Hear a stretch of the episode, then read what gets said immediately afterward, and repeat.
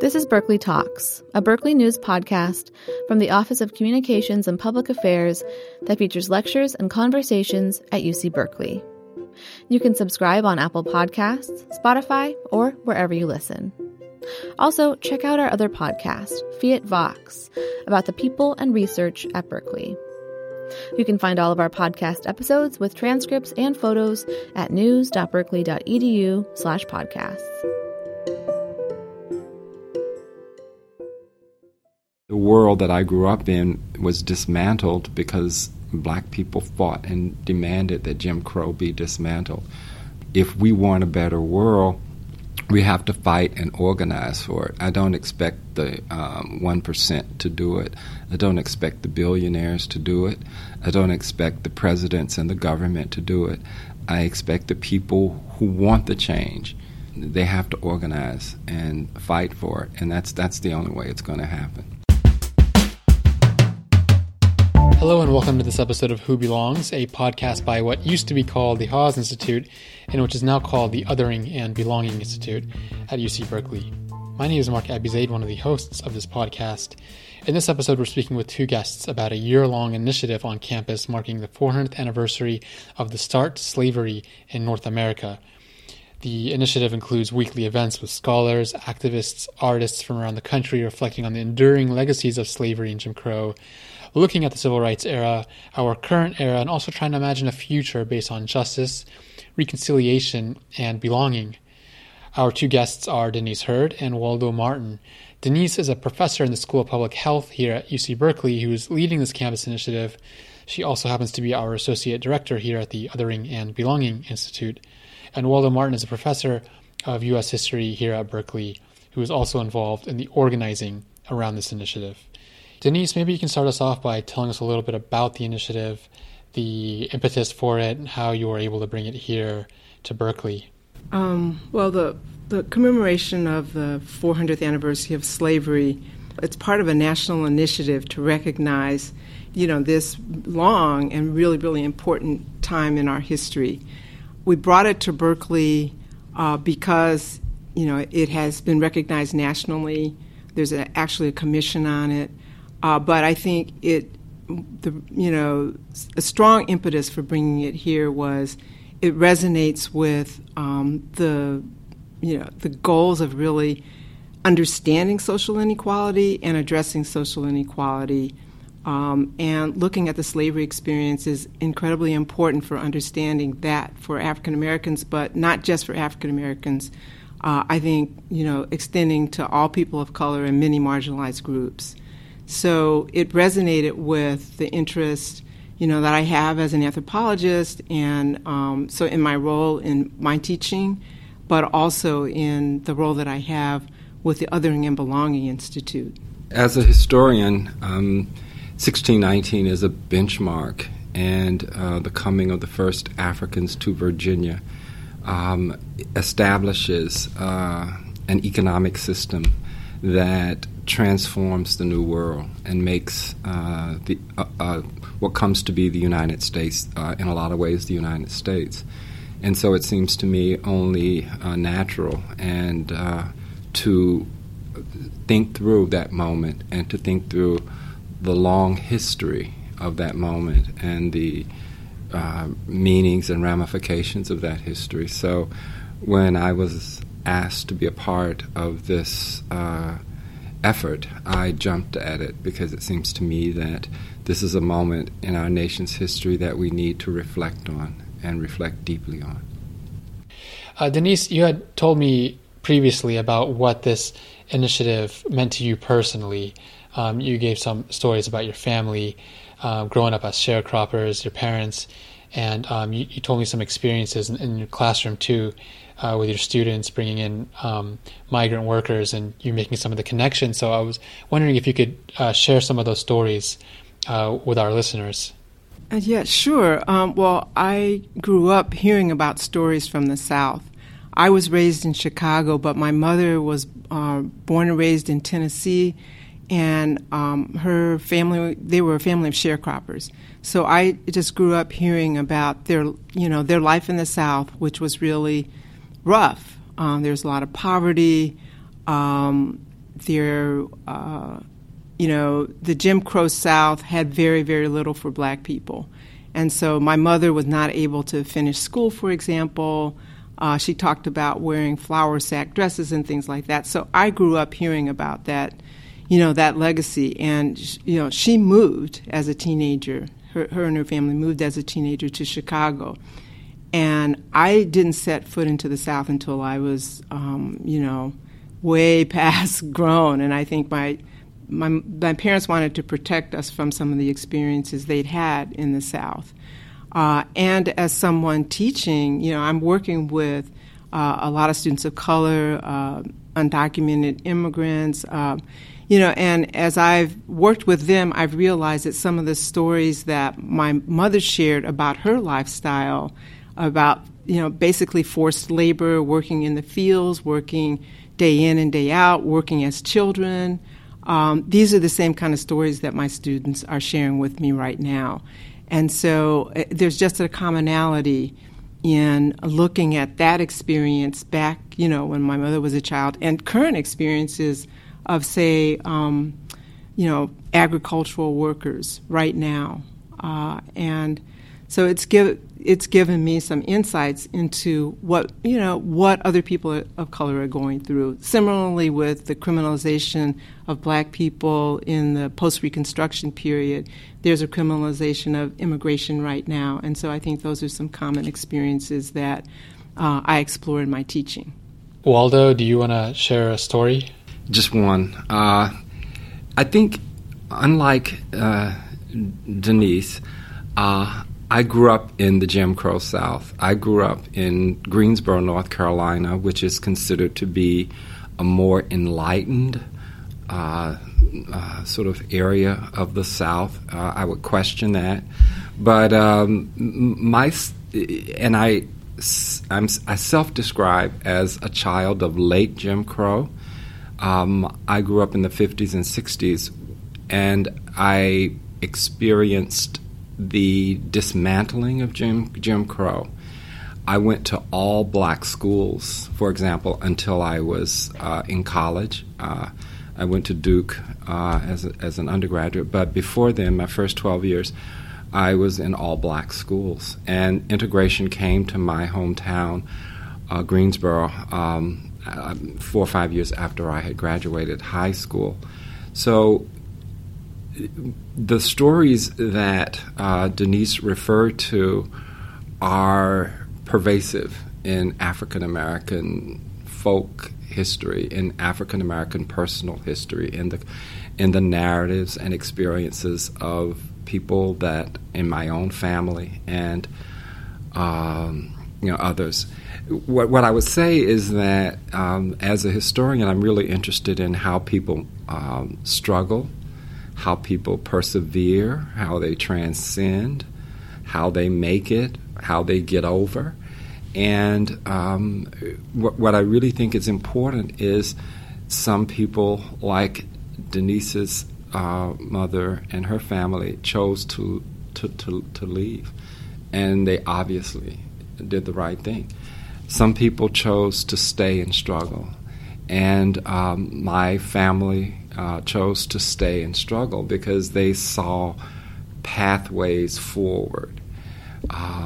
If you don't see pathways forward, then, what's the point in staying? So I think the experiences that I witnessed and talk a lot about in my scholarship is sort of why some people stay and what they do when they stay. I think one of the consequences of people staying is the modern civil rights movement, which is a Southern-based movement. It transforms the South, but it's also a national movement. There's an African American civil rights movement in Chicago. There's an African American civil rights movement in the Bay Area, in the West. It's all over the place. But the classic way in which we think about the movement is it's a Southern movement, and those are the people who decided to stay for whatever reason, and they fought on that turf. But I think it's also important to understand that the people who moved to Chicago struggled. They fought. And so when I think about my own sort of personal struggle, I think a lot of it has to do with the ways in which African Americans and the people that I study a lot are strivers. They have faith, they have hope, and they have invested in not only their own families, but in others, in communities and in neighborhoods, and in not just sort of struggles that might benefit black people, but would benefit all people. So I grew up in this world where, I mean, it was largely black, and we didn't have a lot of interaction with a lot of other different kinds of people, but there was always this understanding that what you were doing was bigger than you, and that every time you stepped out of the house, you not only represented the family, but you represented the race, and you had to be and represent. And so, my own sense is that as I think back on my life, I grew up born and raised in the projects, housing projects, and so for the first 12 years of my life. And so just coming out of that experience, moving to a middle-class neighborhood when my parents were able to pull together the money to move, and then sort of comparing and contrasting that project's experience with sort of what happened when we moved to this other neighborhood, and thinking about class, how class influenced my experience. I'm really grateful for my experience, but also think that in a lot of ways I've been blessed, and that a lot of people did not have the advantages, did not have a lot of things fall their way, and a lot of these people, in my own experience, were my friends, and their lives went in other directions. Yeah, well, I think the perspective Waldo is sharing is really interesting, and I want to point out that when my parents moved to the North, I didn't know life at all in the South, but I think it wasn't that they cut ties from the South at all, because I think they recreated a lot of the cultural forms that they had grown up with in the South. And Chicago was and is very heavily racially segregated. So I felt like the world that I was growing up in, especially the world that meant the most in terms of family and church and community and neighborhood, those were all black too. It's just that we had access to institutions that were supposed to not formally Jim Crow. But we were able to go to integrated schools. There was health care. And I think healthcare in the South, my mother had mentioned that there were no doctors that black people could go to.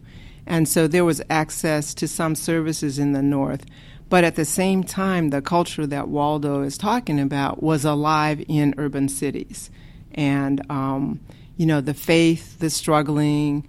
My mother, our education was primary. And so she put a high premium on her finishing her own education and having, striving for a good education for her kids.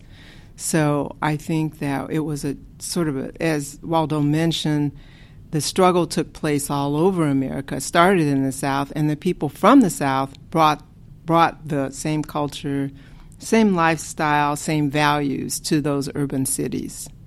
Bringing the conversation back to the initiative here at Berkeley, if you look at our website, you see that there's already been a couple dozen events, and in the next semester we have many more, and they cover a wide range of areas.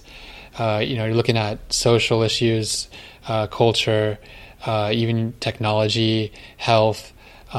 We had the first Surgeon General of California, Nadine Burke, who gave a talk at your school, the School of Public Health. So can you talk a little bit about that and what the idea was behind bringing people from all kinds of different backgrounds? Well, we started off the year, and it was intentional. Our kickoff was an all-day symposium, and the purpose of that symposium was to get us grounded in terms of slavery, the experience of slavery, the meaning of slavery, the aftermath of slavery, and then as Waldo has talked about, the resistance and struggles that African Americans have initiated from the moment they stepped on American shores. And we wanted it to be all day as a grounding experience. And You know, I think it was. People still talk about how momentous it was, and I think it set the tone. You know, the chancellor, the vice chancellor of equity and inclusion, and a number of administrators were there, as well as faculty, students, and staff. I don't know, Waldo, what were your thoughts? For me, it was a beautiful moment. It was a very enlightening moment. I thought that the presentations were quite outstanding. The big takeaway that I had was just sort of sitting back, thinking about how African American experiences, how African American histories are really ground zero for thinking about the American experience. Oftentimes there's this sort of idea that when you're talking about people of color, when you're talking about workers, when you're talking about people who don't have a lot of the power, they don't have they aren't necessarily the movers and the shakers at the top of the money tree or the political tree. But if you're thinking about issues like freedom, equality, justice, you can't even begin to talk about those unless you center the experiences of African Americans, because they've been at the forefront of freedom struggles, around issues of justice, democracy, equality. So it was just, and the topics ranged, but it was just so wonderful to hear people coming from different points of view, different angles, you know, reflect on how Africans became African Americans, and African Americans have become not only crucial to thinking about what we are and who we are as Americans, but there's also, I think, this sort of push to think about sort of a global world history. And I think, once again, African American experiences are crucial. If American experiences, and they do, if American experiences help shape world experiences, then clearly African American experiences have to be factored into any sort of global or world historical representation of what this country is about. So what was also enlightening for me was to hear sort of the internationalist, global range of the conversation. It wasn't just sort of a narrow U.S. American-centered, but it ranged across centuries. It ranged across countries. I thought it was quite amazing. Yeah, and we followed this symposium because that was an all-day experience, and I think it was very grounding and immersive. And it wasn't just, you know, scholarly talks. We also had poetry, we had music, we had dance, and I mean, it was a cultural experience that I think a lot of people felt like, wow, this is a new facet of Berkeley. And the thing about education in history is, I think it's pretty limited in California, so that most people don't know that much about slavery.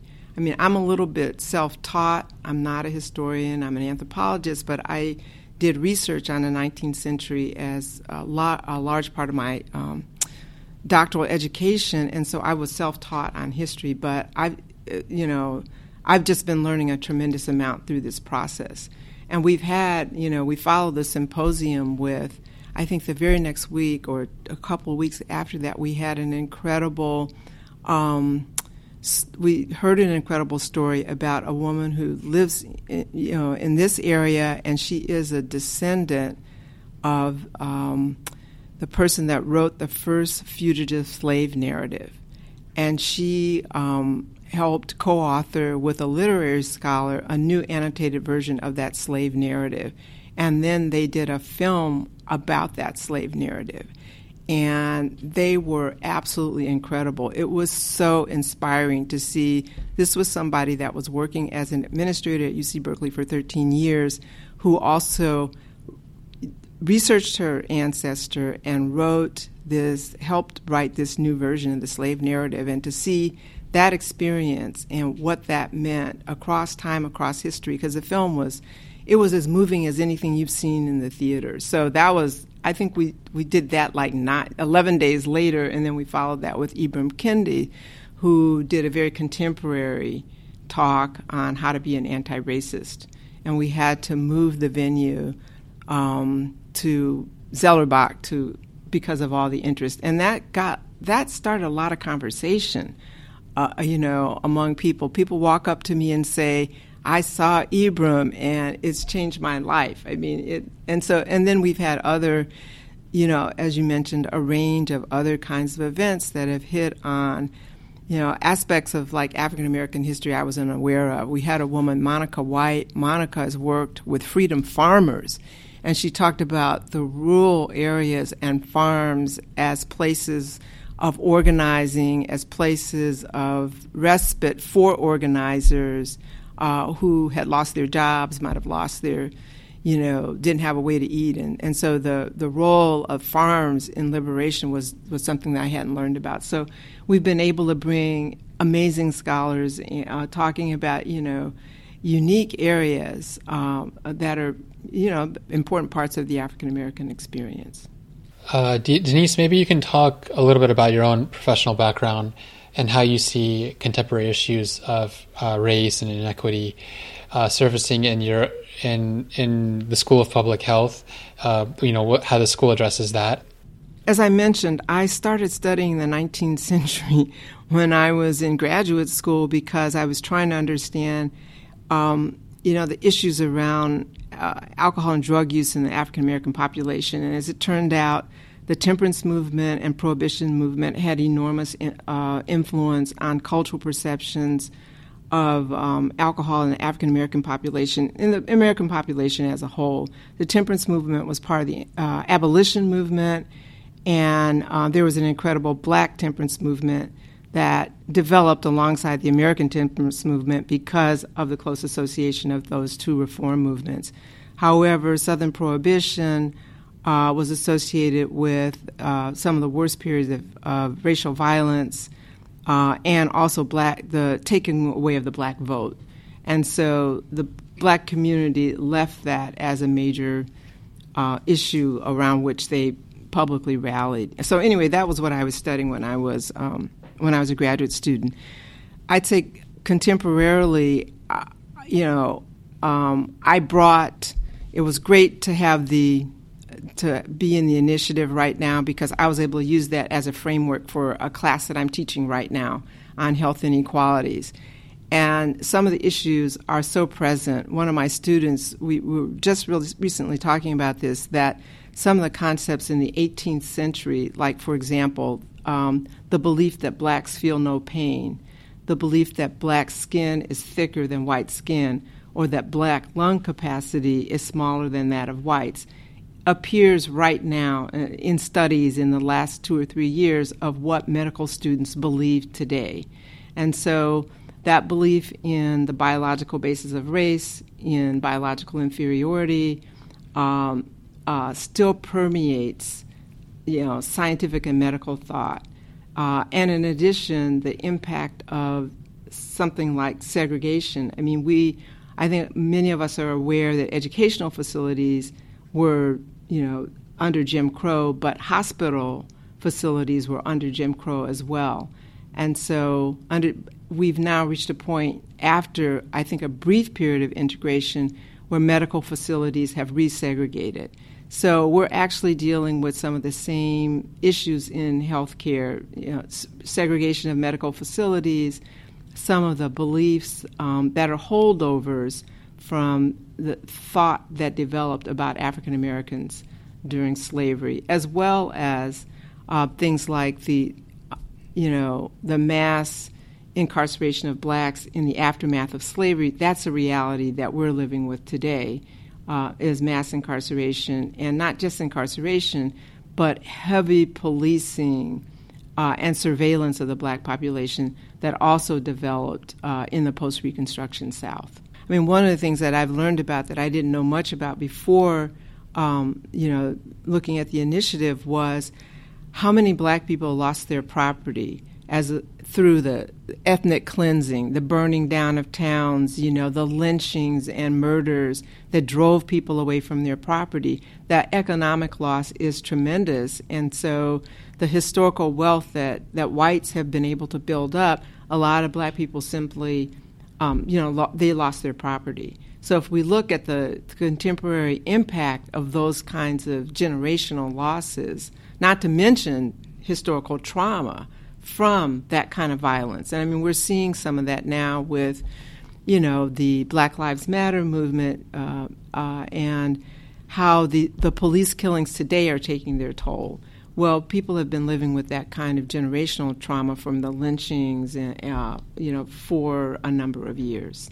Waldo, can you participated in the initiative. You gave a talk, and you also were one of the speakers at the opening symposium. So you gave a couple talks around themes of resistance. So can you tell us a little bit about those presentations? We've covered some of the material, and the thing that I think we have not talked about that I want to emphasize is sort of organized mass resistance, mass movements, social movements. How change actually happens. What might we do to make things better today?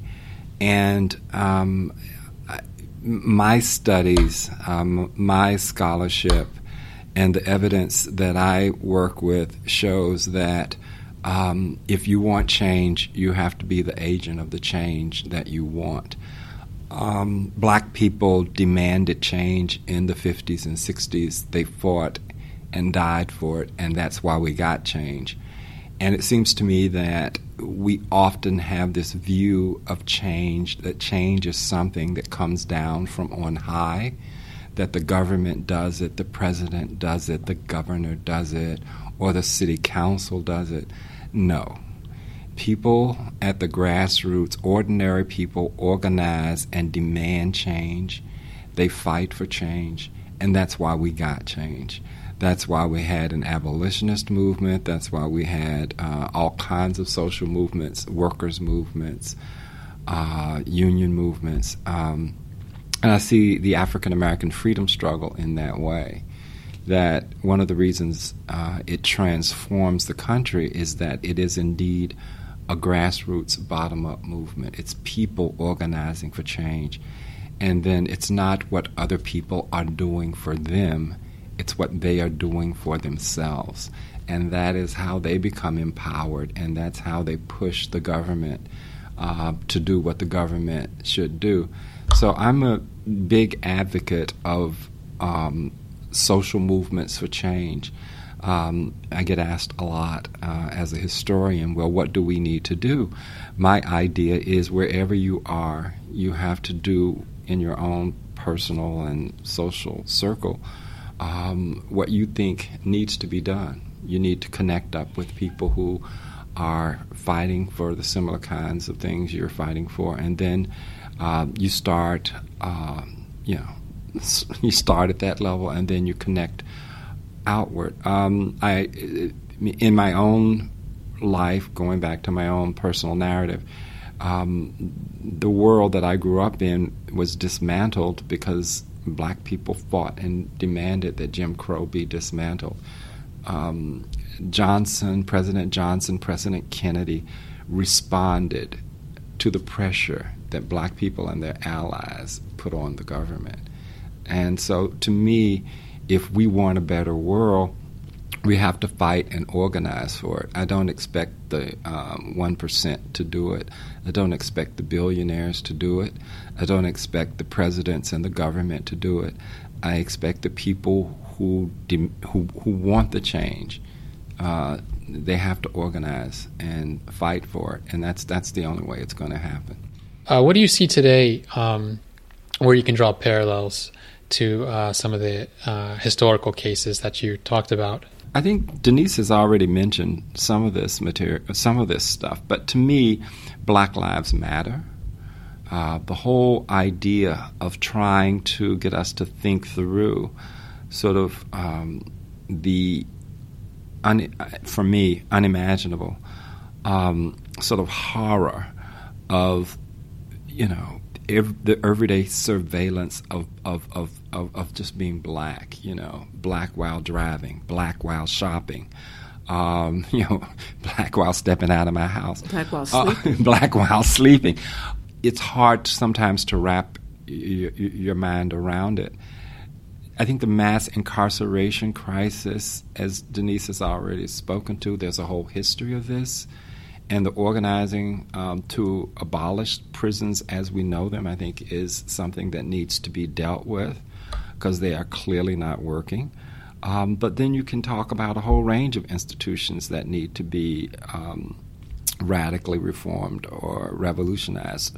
Public schools, which are failing us, inequality in housing and all these other kinds of things. So it seems to me that what we need is a revitalized social movement, mass movements around these things. So a lot of what I talked about was sort of thinking through moments in African American history where black people came together to fight, some of which succeeded, some of which didn't succeed at the moment, but laid the groundwork for subsequent struggles. And that's the other thing. You don't always get what you want, but you won't get anything if you don't try, if you don't fight. And so it seems to me that fighting for the future is the name of the game. I just want to say, because actually Waldo and I met because I also work on social movements, and I had studied the social movement in the 19th century around temperance because it was huge. And it's something that's, fairly little known.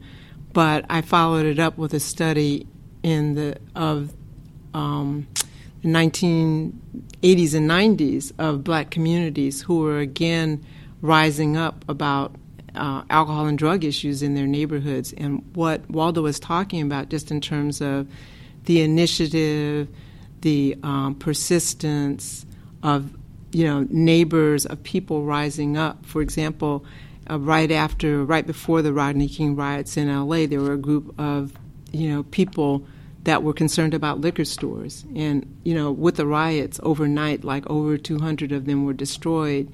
And within weeks, that community had mounted a campaign. They had, circulated petitions with 35,000 signatures. And they organized to prevent the rebuilding of these stores. Oh, wow. Yeah. And, that coalition went on. It's called the Community Coalition in Los Angeles. They went on to work for, they have a campaign so that students would get college requirements in high school. They called it the A to G campaign. And Karen Bass, who was working with them at the time, Karen is now a congresswoman.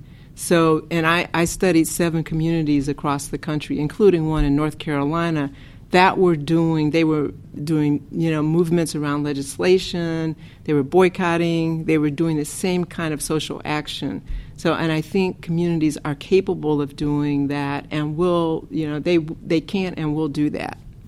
The other point that I would emphasize, and because I teach young people, is that youth, young adults, even in the movement, children make a difference. They put their lives on the line, and a lot of the activism is actually youth activism. And so I'm always asked by young people, well, what can I do? And I just point to the fact that, the Black Panther Party, founded and run by young people, and the Student Nonviolent Coordinating Committee, founded and run by young people. And if we go through our history, there are all these moments where it's not just the middle-aged and the older people, but young people taking up the struggle and pushing the struggle forward. So I think we have to empower our youth empower them to and give them the tools to make a difference in their own lives and those around them. The other term that I'd like to throw out that I think is important is human rights.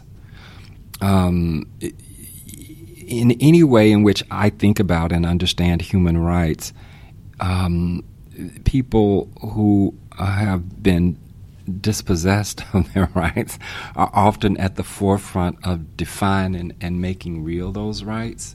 So the traditional ways in which we often talk about human rights are through organizations like the United Nations or organizations that are founded to protect or promote that kind of understanding. But it seems to me that the history of human rights also has to encompass the global struggles of dispossessed peoples for their own freedom. And so one of the things that I'm currently working on is sort of a project trying to think through the relationship between sort of a global history of human rights and the on-the-ground struggles of people throughout sort of the 20th century that shape our understanding of human rights but don't often enter into how we think about human rights, because we have sort of a very top-down, elite view of what human rights are.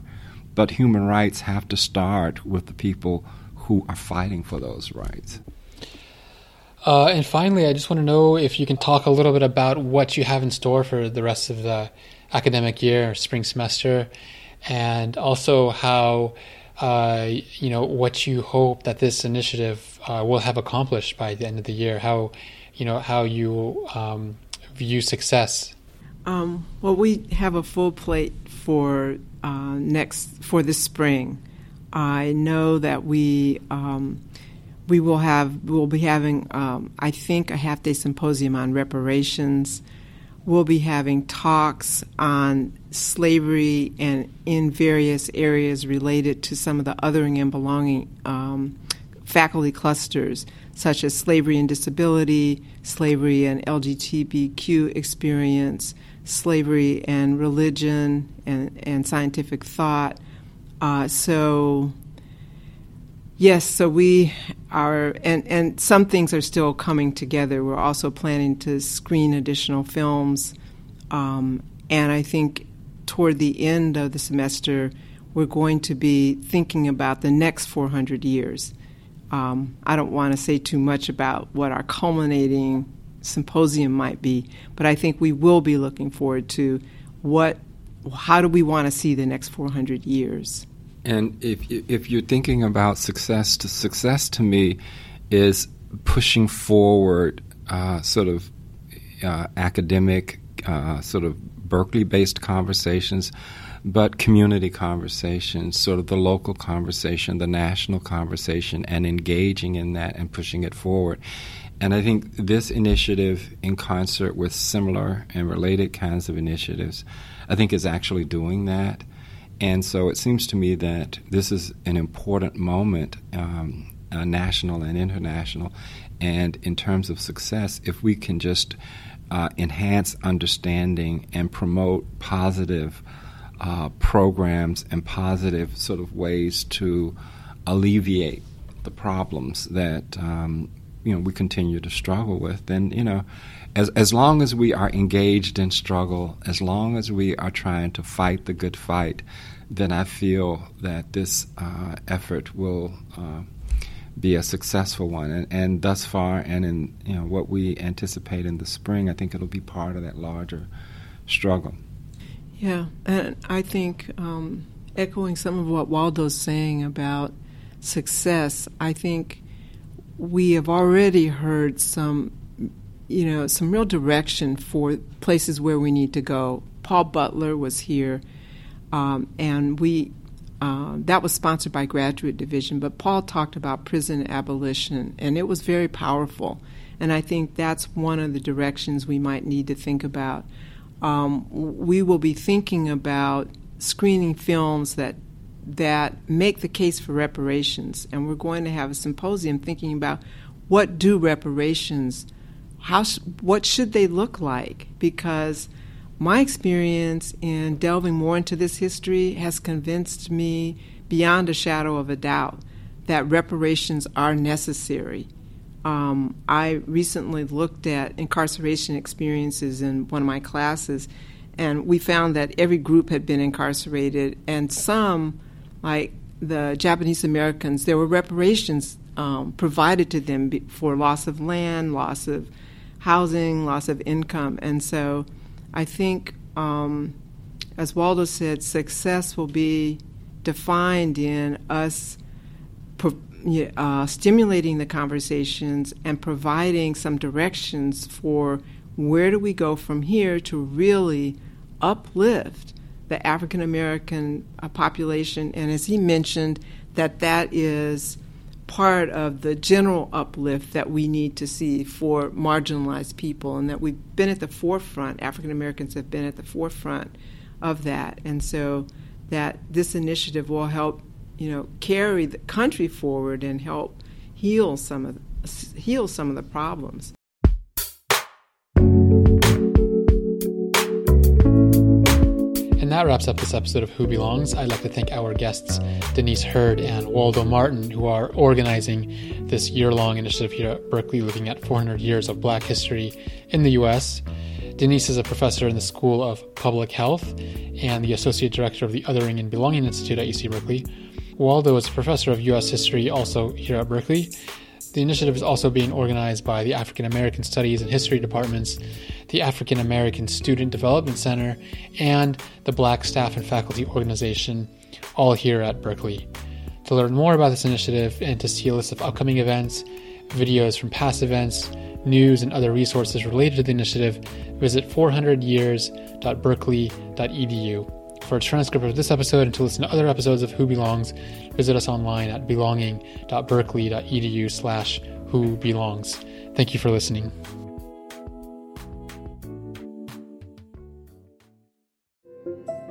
You've been listening to Berkeley Talks, a Berkeley News podcast from the Office of Communications and Public Affairs that features lectures and conversations at UC Berkeley. You can find more talks with transcripts at news.berkeley.edu/podcasts.